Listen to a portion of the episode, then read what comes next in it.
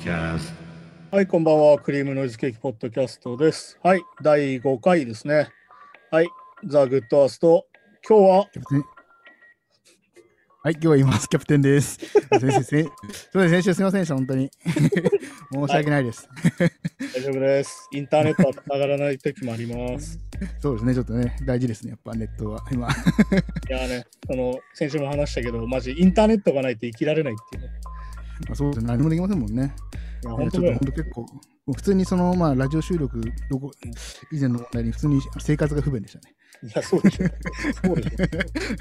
先週も話したけど、乗り換え案内一つ見るのにネットが必要ですからね。まあそうですよね、確かに確かに。まあだから、まあそれそそれこそ Google マップとかないと普通の地図読めないじゃないですか。いや、本当だよ。だから先週も言ったけど、マジで地図も覚えないし、駅の名前も覚えないから。そうですよね。うん 確かに大変ですよ。人間としては退化してる感が実はすごいよね。ああ、まあ、そうかもしれないですね。だって、それまではだってみんな地図とか覚えてた自分に覚えた見方も分かってたわけですもんね。そうそうそう。そう考えると。すごいよな。集合とか、みんなどうや確かに僕も小学校、中学校の時はうん携帯もなかったけど、僕、待ち合わせとかできたなと思いますもん。だから今考えると、すごい人のことを信じてるよね。あ、まあそうですね、確かに。そいつが寝坊したとか体調不良とか、考えてない集合。場所に、集合場所にいいる段階で分かんないわけですな、多分。そうだから結構みんな前もって動いてたなと思うよね。ああ、余裕持って、なるほど。余裕持って動くみたいなさ。そしてあれじゃん、信じて待つわけだからさ。ね確かに確かに。それ考えたら結構、ていうかなんかもう、スマホに乗っ取られてる感すごいよね、そう考えるとね。うーん、確かにそうですよね。うん、なんか結構大事な部分をスマホに任せすぎかなと思うよね。ああ。まあ確かに、まあまあ、その便利になってるからいいっちゃいいんですけどね。まあね、ていうかこの便利さ、だからなんだろうな。あのよくできてんなと思うのがさ、携帯の料金とかでさ、いわゆるうん。配線のさ、いわうん。ゆるパケットが使い切るじゃん。はいはい。要はさ、最初の頃ってみんな 3G だったはずじゃん。あ、もうみんなそうですよね、まあまあ、当然ね当、然。で、4G になって今 5G とか言ってるわけじゃん。はい。ね、だけどさ、いわゆる通信制限が来て回線が遅くなるとさ、はい。もう耐えれないじゃん。いや、まあ確かにそうか。でも、もともとはその回線だったわけですもんね。みんながそう。言うたらそれぐらいのスピードで本来見てたわけよ。あははは。だからさ、人間って多分どんどん慣れていくんだと思ってて、はい。だって俺らプレイステーション2で感動してたわけじゃん。いや、まあそうですね、確かに出た頃はちゃんこリアアルじゃんっつってさ。はい。てかまあプレステの時点で感動してたじゃん。ああ、まあそうですね、確かに確かに。なんかもう二等身キャラとかで、うわ、すげえ二等身キャラ動いてるみたいなさ。てかめっちゃ立体感とかリアルとか。そう、背景めっちゃもう実写じゃんって言ってたわけじゃん。ああ、まあそうそうそう、本当そんな感じでしたね。でも一貫してずっと実写ではないわけよ。まあまあまあまあ、そうですね、確かにそう。それが3になり、4になり、今5になってるけどさ、あのはいプレイステーションの方も。はい、そうですね。結局やっぱそっちに慣れてきちゃうんだもんね、やっぱりね。はあはあ、だから映画の CG とかもまあ同じ話ですけど、最初はみんなジュラシック・パークとかでめちゃめちゃリアルで感動してたけど、そうそうそうまあ、やっぱ今今見た名作ですけど、やっぱちょっとやっぱ CG で分かってますね。あれ CG じゃなくて、実はあのアニマトロニクスっていうすげえでかい着ぐるみみたいなやつなんだよね。あ、そうなんですか、あれ？そう、あれ実はね、まだ CG じゃないんだよね。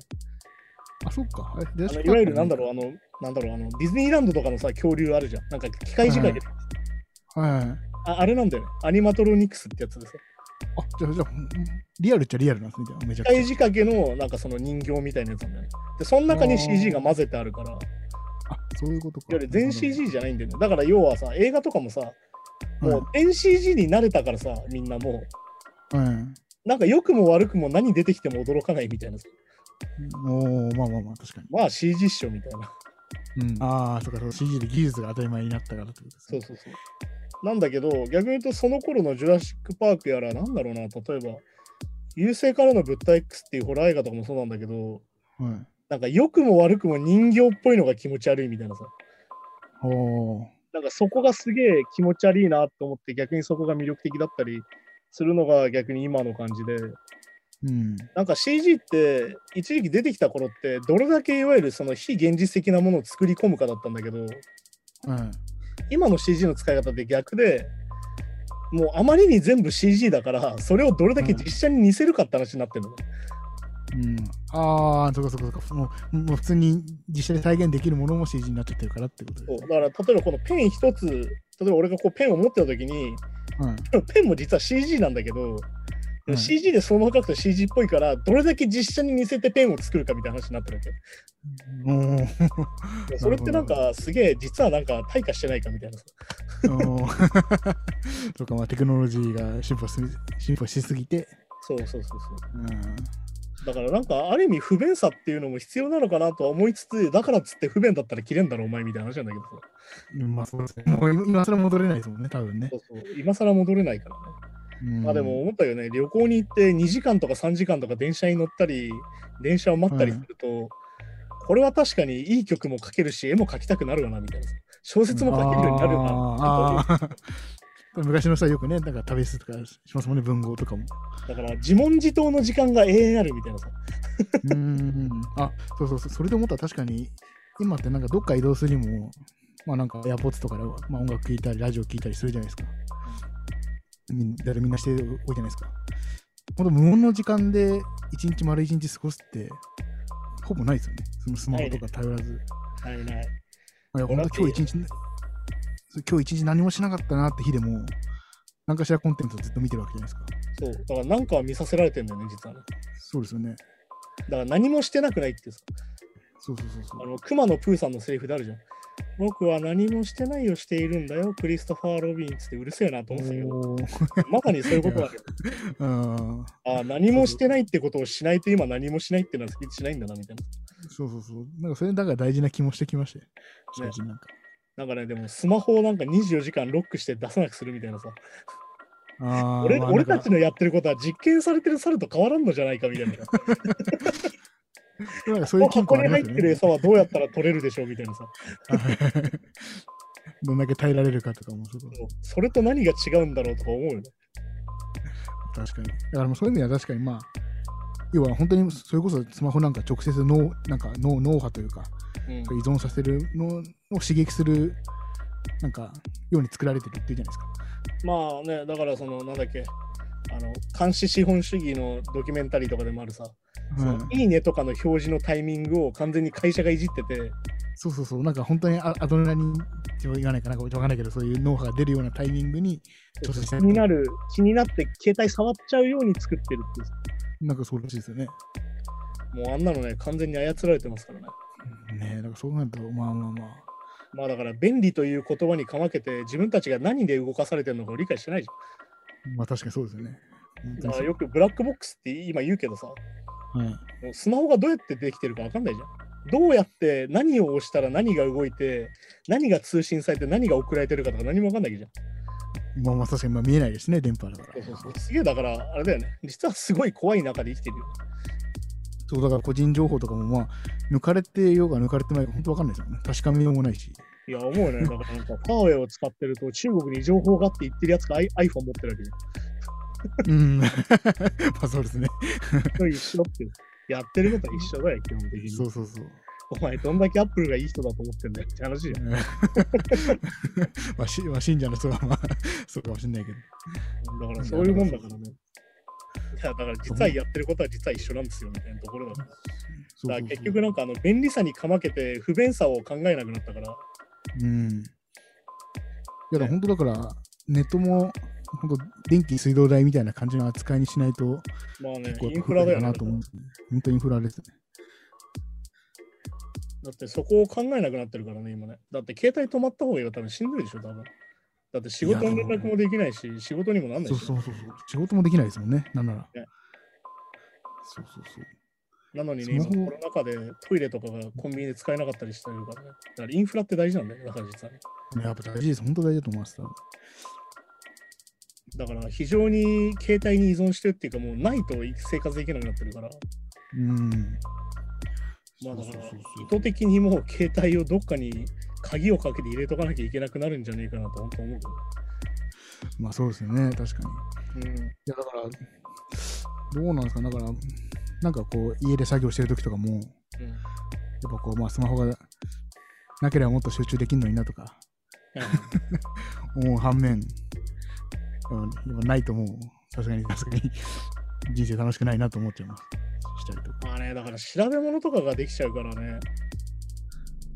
そうそうそうそうそう。そうそう。だからその映画とかね、音楽とかの話とかしててもさ、うんあ。のアーティスト何だったっけなってなった時にさ、わかんないまま進むって逆に今もうできないじゃん。まあ、そうせん言っちゃいますもんね、まあまあ。絶対調べるし、うん。てか後からいくらでも調べられちゃうから。うん。確だからかに。昔の映画評論家の人はすごいよね。ビデオとかないんだぜ、DVD とか。もうじゃあ全部暗記し、暗記っていうか、てかもう、ま、ほとんど覚えてんだろうね。多分俳優の名前、監督の名前とか、ロケ地の場所とか全部覚えて、多分その知識の中でやってんだろうからね。まあだから逆に言うと、その後から間違いが見つかったり、今するしたりするんだろうけど、もはやね、もともとの基準が違うなって思うよね。だから今と考えたら。そうですよね。今みたいにもうなんかコマ送りで映像見れてさ、はね、音とかもあれじゃん。あの、プラグインかけたら完全にコードとか解析できたりとかするじゃん。い。まあできますね。そうですね。逆に言うと、だからコード知らなくてもコードわかるっていうさ。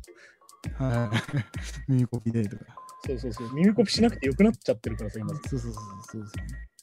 それそれはさっきのまあ映画の映画とスマホのあれで言うと、うん。逆に言えばだから、スマホが、スマホとかまあスマホだけじゃないですけど、こういうテクノロジーが普及しすぎて、うん。逆にこう、なんか、台本上は、その、なんか、ロマンチックなこととかトラブルな場面とかをこう、なんか表現できにくくなってるみたいなのを聞くんですよね。なんか、まあね、すれ違いづらいからね。そう、すれ違いと、そそれこそ恋人が反対の改札にいたらすぐ電話かけちゃうもんね。そう、かけちゃうし、さっき言ったみたいに、ん待ち合わせの時間とかも、彼女を待って何時間もとか、ないよないわけじゃないですか、多分もう。だからあれらしいようんだから脚本のセオリーとして、まず携帯を壊せっていうのがあるらしいけど。うん、ああ、連絡取れなくしてそう。まず携帯を壊すか忘れろみたいな。あの、ホラー映画とかもそんな感じですもんね。まず、連絡手段を立ってみたいな。密室で。逆に言うと、そのなんかネット中継とかしてるやつを最初に殺せみたいな。おーあーそうしないと話がなかなか進まなかったりとか。そういうことで。まあ、そまあ、れかだからあのよくあれじゃん、密室系のさ、あのホラーとかでもさ、とりあえず電話線切られんじゃん、ジェイソンに。まあ、そうですね。とりあえずブレーカーも落とされる。で、車のねエンジンはかかんないっていう。そうやっぱ行動を制限していかないとホラーって怖くないからさ。ああ、またそう、逃げ道があったらそうです。ある意味、本当のオープンワールドだったらさっさと逃げれるしって話だ。逃げれる。そうなんですよね。そういうのもあるから。そういうのも含めての便利さと不便さを考えなきゃいけないよなと思う。うん。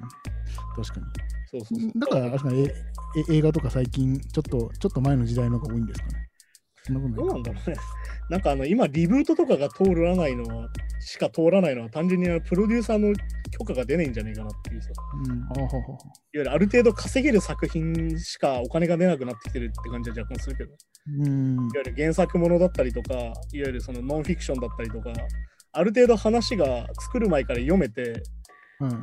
どういう作品になるか分かってるっていうものにしかお金が出なくなってきちゃってるんじゃないかなっていう気がする。ななるほど。いわゆるオリジナルの非常に複雑な作品とか、うん。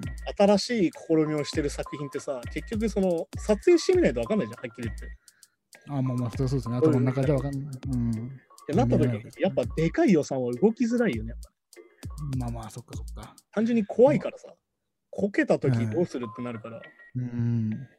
まあ、だからって言ってリブートでもクソみたいなのはクソだけどさ、うん。そうそういうのもあるからね、なんかそういうのも含めて、だからなんだろうな、不確定さを非常に今怖がるじゃん。うん。まあそうですね。よくわかんないものを非常に怖がるというか。うん。なんかだから思うんだよね、映画とかその音楽とか聞いてよくわかんなかったって結構大事だと思ってて、うん。なんかそのよくわかんないことをそのさ、作った人のせいに結構みんなしがちなんだけど、つまんないっつって、よくわかんなないもの作りやがってって思うんだけど、い。うん俺は結構よく思うのが、自分が理解できなかったんじゃないかなってすげえ思うの。まあ、それはあれですよね。まあ、知識とかの。俺の知識が足りなかったりとか、俺の素養がないから楽しめなかったんじゃないかなってすげえ考えて、うんなんだろうな、嫌いなものとか苦手なものほど調べるっていうか、なんで俺これ苦手なんだろうかなって思うことの方が、実は自分の好きに近づけるみたいなさ。あーなんか、あ、こういうことがあると俺苦手だったりとか嫌だなって思うから、じゃあこれがなかったら逆に好きなのかなみたいなことになってくるから、もう、それでも大事かもしれないですね。そうそうそう。だから実はそういうのが結構大事なんじゃないかなって最近すごい思うんだよね。だから、レビューとかで見る分かんなかったって実は大事だと思ってて、うん。何年後かにね、また出会うんだよね。そういうものってね。うんあなんか15歳の時見てマジ分かんなかった映画が34過ぎたら意外と面白いみたいなさ。あ。ああ、それなんかいいですよね。なんか、人間的に。俺、あの中に入れてもらえなかったけど、今日はこのお店に入れてもらえたみたいなさ。うん、なんかそうね。あそれは確かに面白いかもしそうそうそう。なんか、なんか昨日より俺ま、マシになったんじゃねえかなと思えたりする。れない。うん。そうもうね、日々、日々、日々、一日一日、昨日の自分よりはマシでいたいなと思いながら俺は毎日生きてるんだけど。ああ、もう大事なことですよね。そうそうそう。なんかそういうのもあるかなって思うから、だから実は分かんないことって実は大事なんじゃないかなって思ったりするんだよ。なんかすぐみんな完全解説とか見たがるけど、ほうはい。いや、解説されない方がいいんじゃないかなって思ったりするよ。自分で見つかるまで、なんかグダグダやってた方がいいんじゃないかなとか思ったりするよ。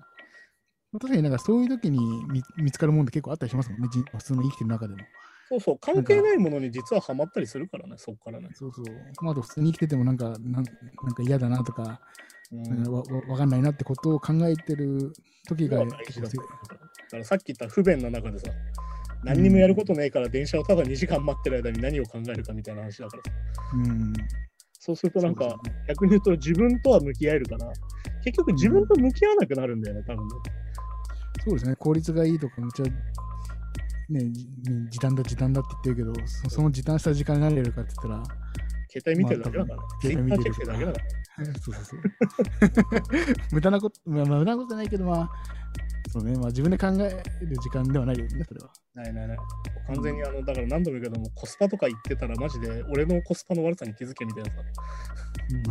人間のコスパとかの悪さに気づけよみたいなさ。うん、ああまあ確かにそうですね。お前、ずいぶん、ずいぶん神の目線で見てるな、世の中って思うよね。まあそうですね。そう確かに、まあ、本当そうそうそう。そんなことをね、考えながら、先週旅行に行ってたりしたんですけど。ああ、いいですね。だから、山さんだから、あれある意味、だから、ふ二人とも結構ネットワークに触れない環境で先週は過ごしたんですかね。あなたは物理的に繋がらなかった。僕は部屋にいましたけどね。あなたは別に物理的に繋がらなかったっていう。全然繋がらなかったんですけバッグを買い替えろって話になって、ひえーって話だったけど。ど。いや、そうなんですよね。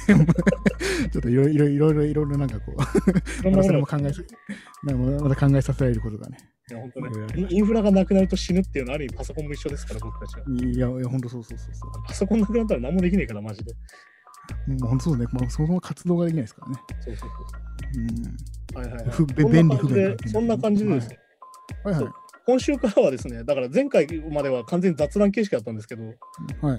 ちゃんとね、ニュースを読んで、それで触ろうっていうね、まあそうですね。そっちの方がまあまあ、聞きやすいんじゃないかと。皆さんにも分かりやすいし、僕らもね、ま あ特に僕も喋りやすいかなという。まあ、という、まあ、こんな、そんなこんなで、まあはい今週もちょっと僕が気になった、まあ、ニュースといいますか、音楽系ですかね。はい。ちょっとじゃあ、触れてください、じゃまあ、ちょちょっとじゃあ何個か。あ。はい。じゃあ一つ目ますね。はい。ニルバーナのカード交番、1992年に書いた自画像が約3000万円で落札されることに。めっちゃ噛みましたけど、すみません。あ要は、あの、ねかかうん。そうですね、カードの自画像が、まあ、3000万で売れたというお話ですね。画像ってかあれだよね、これ多分自分で描いた絵だよね、多分ね。これ写真見るとそうそうそう、自画像がそう自分で書いた字ですね。自画像的なやつね。そう。いや、3000万。でもね、もうなんだっけ、カートさ、最近なんかあれだったじゃん。あの、自分の髪の毛の束とか売られてたじゃん。そうです。それちょっと前に話題になりましたもんね。あったよね。いや、すごいね。、すごいですね。100、155、か髪の毛155万。髪の毛155万はもう完全にあれだよね。なんかもうスピリチュアルだよ。そう、てかもう絶滅危惧種のあの動物の 化石みたいな。あれがレッドレレーターブックやねみたいな話だもんね。そうそう。で、一応その、一応このサイト、そのね、あれカートに絵も上がってるんですけど、うん。まあ、まあまあ、本当に、うんまあ、スケッチ的な、ちょっとそういう、でもラットっぽい感じでね。落書きっぽい感じ、まあ、まず味はあるんですけど、まああれだよね。う、ん。カート・コバンあれじゃん、あのダニエル・ジョンストンっていうさ、あのアウトサイダーアーティストがすげえ好きでさ、うん、ほう。うん。この多分ダニエル・ジョンストンの絵っぽいタッチだよね、だからね。この絵うん、は。ははなるほど、なるほど。うん、そう、ダニエル・ジョンストンって人がいて、まあなんだろう、はい。カートが着てるあの宇宙人の絵が描いてある T シャツうん。結構有名だと思うんだけど、はいそういう人が描いた絵のタッチに似てるから、ああのデザインの、ほうほうほう。そのダニエル・ジョンストン自体はアウトサイダーアーティストって言って、いわゆるなんだろうな、コードとか、はい。あだから音曲も作ったりするんだけど、はいコードとかそういうのを完全にシカトして曲を作るみたいな。まあ、要はあアカデミックなとは別のルートってことですよね、ちょっと。うん、でしかもそれは意図的じゃないんだよね。な本当に何も知らないくてうん。曲を作ってる人っていう。だからまあ本当にアウトサイダーアーティストって言われるんだけど。あじゃあここにもそう、絵に近いこのメッセージが書いてあって、うん I don't know how to play and I don't give a foot. 要は演奏の仕方わからないけど気にしちゃいないと。みたいな。あまさにそういうことで。ダニエル・ジョンストン的発想だよね。あーうんでもすごいですね。まあ、その、これわかんないけど感覚で作ってるんですかね。まあでもね、カート自体はね、実はすごいコードとかに実は詳しかったんだよねって説明そうそうしててなんだっけなネバーマインド作ってる時ずっとあのビートルズを聞き込んで、ああ、曲を理解したっていうのをね、なんかメイキングのビデオで見て本当かよと思って聞いたんだけど、多分なんかそうなんですなんか、んまあ、コードに対してのまあ特にメロの当て方とかは、うん多分自然じゃ出てこないよなっていうのが多いらしいので。そうそうそうそう。だからね、まあでも、ある意味さ、その、なんだろうな、一回コード進行とかを知っちゃうと絶対そこに寄るわけじゃん。うん、てかまあそうですね、まあ、僕僕なんか結構その理論とか、うん。まあ結構好きな方なので、どちらかといえばまあその、そっちで作る方が 多めというか。まあだからある意味そのダニエル・ジョンストンっていうそのアウトサイダーアーティストに憧れるっていうのもある意味そこにも多分あるわけで、うん、ある意味その常識を知った中で起こるパンクみたいな話でもあるじゃん。ある意味パンクとかもさ、ある意味その権力があって初めて反権力ができるわけで、まあそうですね、確かに。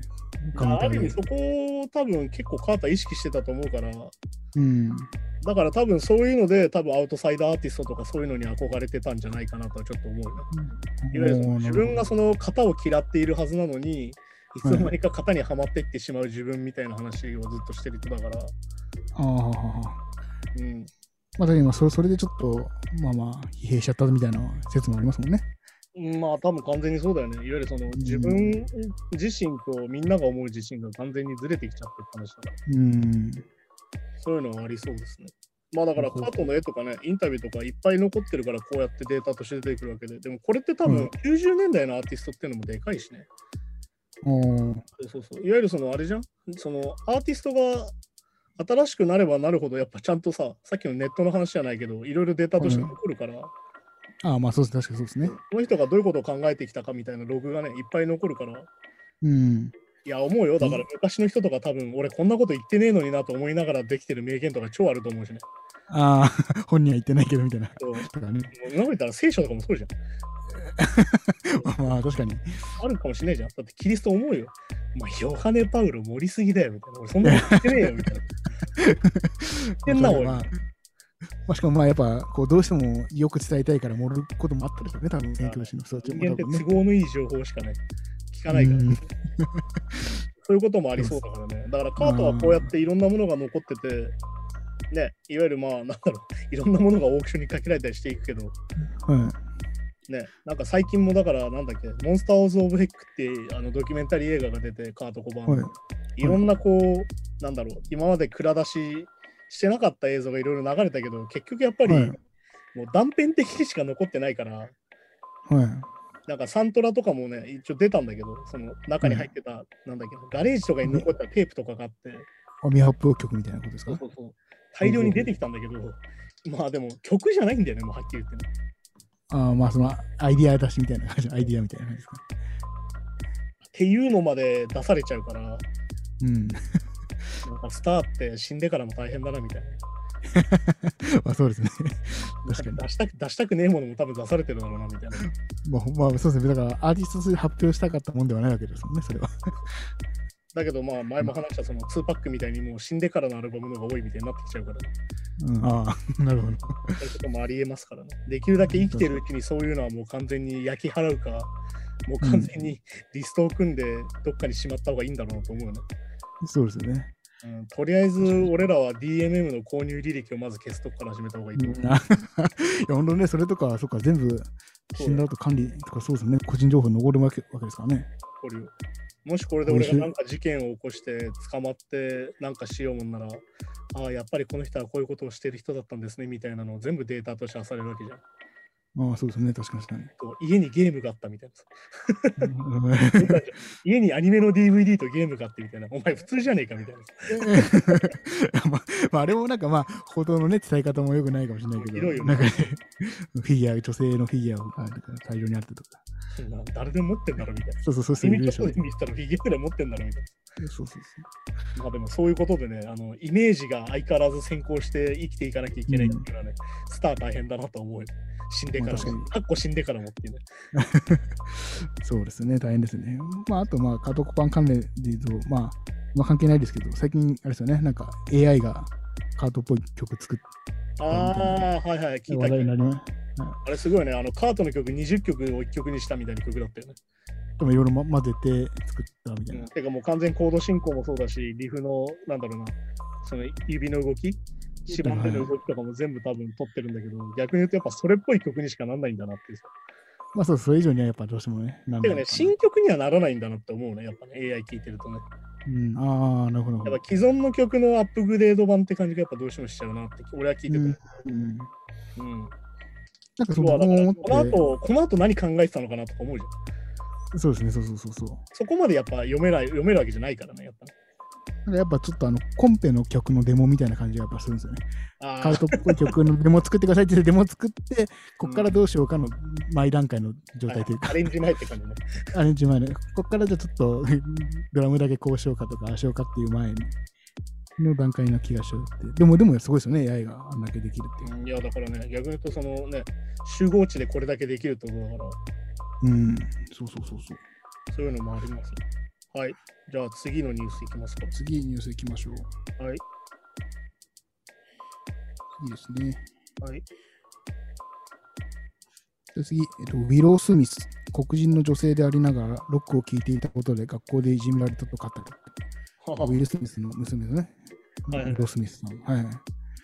ジェイデンはラッパーで、ウィローの方は今度ロックミュージシャンになってんだよね。確かね。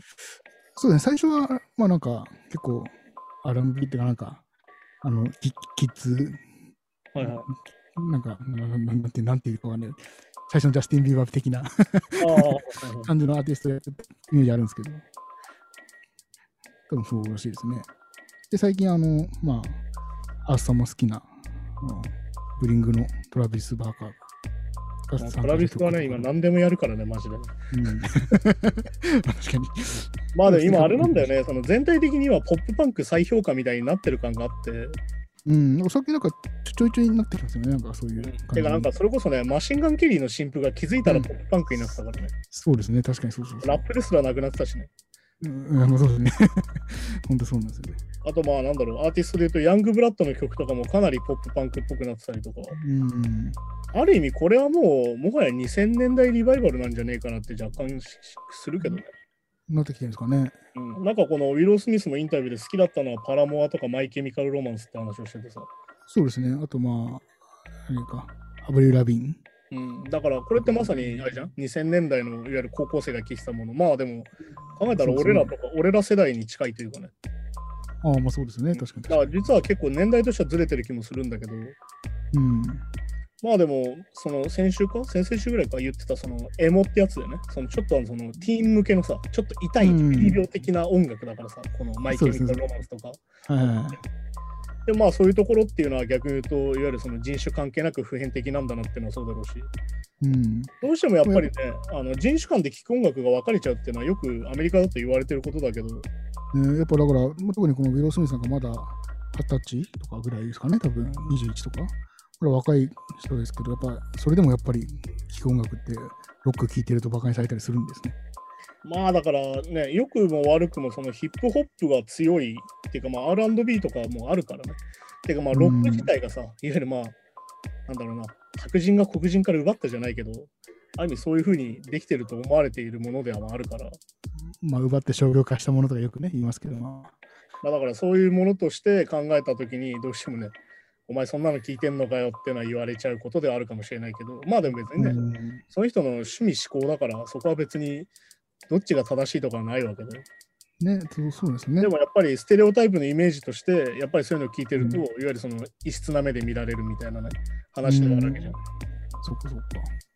まあだからあれだよね、だからそのなんだろう、昔で言うとそのなんだ、いわゆるアイドル聞いてるとオタクなんでしょみたいな、アニソン聞いてるとオタクなんでしょっていうのがあるああ、まあそっかそっか、偏見ですもんね。確かに確かある意味だから偏見ベースっていうのはさ、人種、人間関係なくあるわけで、に。うん、確かに確かに。だからって別にその人のね、本来の姿と何が関係あるんだよって話だから。まあそもそもロック自体もね、うん。悪魔の音楽って言われてた わけですからね。まあだから前も言ったけどやっぱりそのメタルとかさメタルとかってメタルカルチャーだよね。だからメタルカルチャーとかまあロック全般。はい。まあ要ははっきり言ってちょっと白い文化なわけじゃん。もともとやっぱり、まあ確かにそうですね。うん、メタルとかは特にそういうのが多いからどうしてもやっぱね、うん。黒人の人がなかなか入ってきづらいジャンルでもあるわけなんだけどでももうそれでもねうん。メタル今いろんな国でやっててうん。本当に、なんだろうインドでもメタルバンドがあったりとかありますありますね。インドネシアでメタルバンドが出てきて非常に面白かったりするわけで、はまあ結局だから音楽っていうのはある意味人種とか人間関係なく広がっていくもんだからね。い。まあそうですね。でもまあ、るそこがさ。なんかこういう人たちが出てきて、いわゆる私たちはこういうことを言われながらもこういうのが好きなんですっていうのをアピールするっていうのが大事なのかなとある意味思うけど、なんかカミングアウトみたいに近いものに感じるっていうか、まあそうですね。だからこのウィロー・スミスが言うことによって同じ黒人の少年少女たちが、あじゃあ俺らもロック好きでいいんだと思えるってことが実はこのこニュースの重要あさからーまあそこは肯定してくれるじゃないけど、そうそうそうそう。だからやっぱ不安なわけだよね、やっぱティーンはさ。まあ、本当は好きだけど言えないとかね、ありますもんね。うんやっぱまあるからね。だからそこはある意味、そのセレブとかアーティスト、いろんな人たちがこう肯定的に言ってくれるってのは非常にありがたいことだし、ああ、うんこういう人でもこういうこと言われちゃうんだみたいなのもあるから、ほうん、ある意味だからそのなんだろうな、いわゆるそのティーンアイドルみたいなさ、ティーンのうんヒーローみたいな人たちがこういうことを言うっていうのは非常に俺は大事なことだと思ったりするけどね。まあそうですね。うん。確かに、まあ本当そうね。まあだからさ、ある意味ゴスメイクとかもさ、ある意味あれじゃん、うんなんだろう、そのゴスメイクが入るのはどうしても白人っぽかったりするわけじゃん。目を真っ黒に周りにしたりとかするのも。うーん、まあまあ。だけど別はいにこれってさ、別に白人じゃなきゃやっちゃいけないのかってそんなことないしさ。うんまあそうですね。確かに確かあとだからあれだよ、例えばさ、コスプレとかでさ、よく似てないっつって叩くやついるじゃん。に。ああ、まあまあ、うんまあいますね。あれって間違っててさ、コスプレってさ、やってる本人が大事なわけで、気持ちが。もともとそうですもんね。だって、もともとだってコスチュームプレイですから。そうそうそう。まあ要はコスプレイヤーみたいなのが出てくる前は、ただ本当個人で楽しむものだったわけですもんそうね。だから別に言うと、だからさ、その白人の人がやろうが、黒人の人がやろうが、アジア人がやろうが、関係ないわけよ、うんイスラム系の人がやろうが。でそれでさ、肌の色とかを変えたりするのがダメなわけよ。ああ、なるほどね。いわゆる白く塗ったりとか、黒く塗ったりとかさ。まあ、すまあまあまあ、確かに確かだってアニメキャラクターのさ、肌の色ってある意味人種はある意味発表されてないわけですよ。に。まあ確かになんとなくでそうですね。うん。で、さらに、そのさっき言った、そのコスチュームを自分たちで作るってことはある意味自己完結してるんだから、うん。それが似てる似てないで叩くっていうのはちょっとおかしいよ。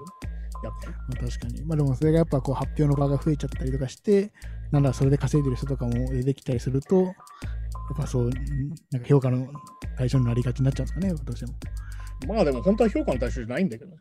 本当はそうなんですだってある意味その評価の対象になってるものはある意味商品じゃんもけどね。うん、そうそうそうそう。う。だからある意味そこはもう間違ってんだよね。そうなんですよね、本当はね。そうそうそう。だからコスプレっていうもの自体がさ、実はその文化として捉えなきゃいけないわけで、うん。だからそこはさ、もうだから似てる似てない関係ないよね。そういう人たちが好きでやってて、それで楽しいんだったらそれでいいじゃんっていうん。そのさっきの鍵括弧付きのさ、そのはいプレイヤーみたいな人が出てくるとみたいな大前提が実はもう超邪魔っていうさ。うん、あお前らのその発想が後からじゃんって話だから。もともとそうじゃないじゃんっていうさ。そうかそうか、それがうまい。なるほどね。そう、そういうのもあるからね。そこも含めてだから、ある意味だからさっき言ったみたいな、その、いいのかな、これでみたいな。私こういうことしていいのかな。怖いなって思った時に、こういうアーティスト側が、いや、私たちもこういう苦労があってね、みたいな話をしてくれると、うん。非常にティーンにはいいんじゃないかなとは思いますけど。そうね、いいですね。自信持ってやうん。ってくいや、るとね。自由にやったらいいと思いますよ、本当にね。うん。はいはい。じゃあ次のニュースいきましょうか。いい次ですね。モトリー・クルーのトミー・リーの息子によるモーテルセブン新曲 I, Are We Are There Yet? が公開。それちょっと英語が。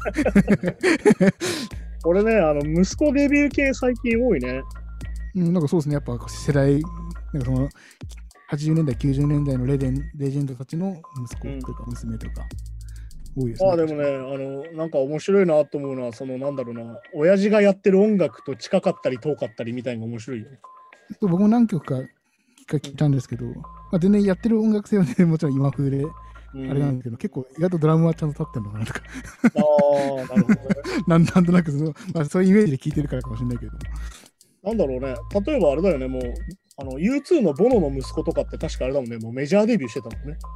うん、ああ、なるほど。インヘイラーってバンドで、確か来日とかもしてんだよね、確かに。したのかなそうそうそう。ボノの息子はね、マジで声がそっくりなんだよ、結構。あえー、やっぱそうなんですね。まさにあの声って感じでね、非常に、うんインヘイラー自体は結構好きなんだけど、ほうほじゃあめちゃくちゃいいですね。そうそうイライジャ・ヒューソンっていうね、ボノの息子なんだけど。ほうほうほうでちなみにあの、これややこしいんだけどね、あの、ミュージックビデオ、My Honest Face っていう曲があるんだけど、はい。これのね、監督が実はノエル・ギャラガーの娘が監督してたりとか、おお すごい、すごいですね。すげえややこしい。すごい、イイギリイギリスのレジェンド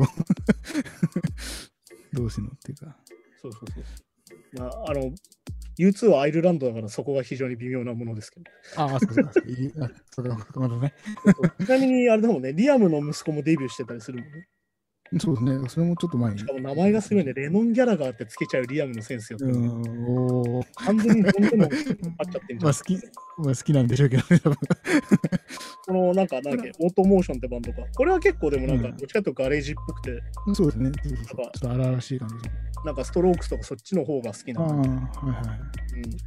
まあでもあれか、たどればストーンズとかになるのかな。まあでもそんな感じで、うんなんかあれだったね、うんなんかリアムの息子のやつは結構なんかインディーズっぽい音の作り方だったな。うんそうですね。うん。で、で今回の、まあ、トミー・リーの息子のやつは結構、まあ、まあ、わりかしでもなんか今時って感じだったよね、今風の感じの。うん。まあでも今ね、アメリカのバンド、もうなんかいろんな要素入りすぎて、もうバンドっぽくなくなってるバンドもあるしね。うん、ああ、なるほど、なるほどなん。か逆に言うと、なんだろうな、そのバンドっぽさに帰ってきてる感は最近いろいろ感じるけどね。まあ、なんかそうですね。ちょいちょい、まあ、なんかそれこそ、えー、まあまあ、なんだっけな。そう、思い出しました。グレーターワンフィート。とか、とかもう、もうそうですね。ロックリ、完璧ロックリバイバルというか。てかもう、あれはもう、なんだろう、狙ってる以上に狙ってるもんね。まあそうですね。狙ってできるとこ以上に狙ってやってるもんね。そうですね。でもなんかあれはだから変な話、そのさっき さっきの AI の話じゃないですけど、まあ結構聞き込んでいいとこを集めて、ちゃんと新曲っぽくしてるというか。まあ、新曲なんだけどね。新曲なんですけど、まあ、もちろん新曲なんですけど、ただこう、全く新しいというよりは過去の本当影響を受けてるけど、ちゃんと新しくしてるっていう。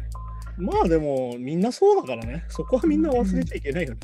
なんまあかゼロからいきなりできるってことはもうもはやないからね。うん、まあそうですね、確かに。まあだからそんな感じでね、あのいろんな息子たちがデビューして、ちゃんと父親たちの、父親や母親たちの影響を受けていたりいなかったりして、そこはまた面白かったりするよ。ね、そうですね、確かに。で、なんかしかも今、逆に言うとさっき言ったみたいに、今ちょっと生の音に帰ってきてる感じがあるから、うん。そこも含めて、だからある意味、さっき言った、前も話してたさ、その今、い今バンドやるんだったらラッパーじゃねっていう世界でもあるんだけど、逆に言うと、今こそバンドじゃねにもなるわけで、そうですね、確かに確かに。そうそう。まあある意味ね、ずっとこう、寄り返しっていうか、こう、バックラッシュを起こし続けながらい動いていくのが、ある意味、ロックミュージックというか、ずっとまあ、あれか、まあ、ポップミュージックもそうだけどね、アメリカのエンターテインメントとかまさにそうだから、ずっとこう、うん、なんだろうな、綱引きの試合でできてるから、そうですね。そうそうそう、まさにそこもある意味象徴的かもしれないね。その息子たちがデビューして何をやるかっていう。うん。確かに確かに。まあだから息子たちがさ、逆にバンドやるっていうのはある意味自然なんでね、バンドやる環境が整ってるから、多分もともとほとんどが。私何何やっていいのって聞けば、まあ、一流の人たちにアドバイスもらえるわけですからね。まあ、まあ確かで、いわゆるバンドやる環境も多分あるだろうしね。に。そうですね。やっぱだから、あれですよ、あの DNA とかよりはやっぱり環境が大事なんじゃないですかね、人間ね。まあそうですね。まあやっぱり それは思いますね。やっぱそれはそうですよ。それは思いますよね。うん。はいはいはい。そんな感じで今週もやってきましたが、はい。どうでしたか？そうそうですね。ちょっと今週からもう初めてね、こうちょっとニュース、僕がニュース読みっぽくしてていう今話形式、ちょっと、そうですね。一応なんか大体文句として音楽ニュースに触れるって言ってるんだけど、完全雑談だとどこが音楽ニュースかわからんっていうのを言われたの。そうそうですね。そうですね。ということで。で、まあ、そうですね、ちょっと僕、まだ不慣れなことがね、めちゃめちゃあるので、あれですけど、でもまあ、今後はちょっとこんな感じでやっていけたらなとこうやってフォーマットをちょっとね、作って、作り込んでやっていけたらなと思うので、はい、これからもよろしくお願いします。よろしくお願いします。本当に。はい、じゃあそんな感じで今週もありがとうございました。ザ・ありがとうございましたグッドアートキャプテンでした。あはい、ありがとうございました。りがとうございます。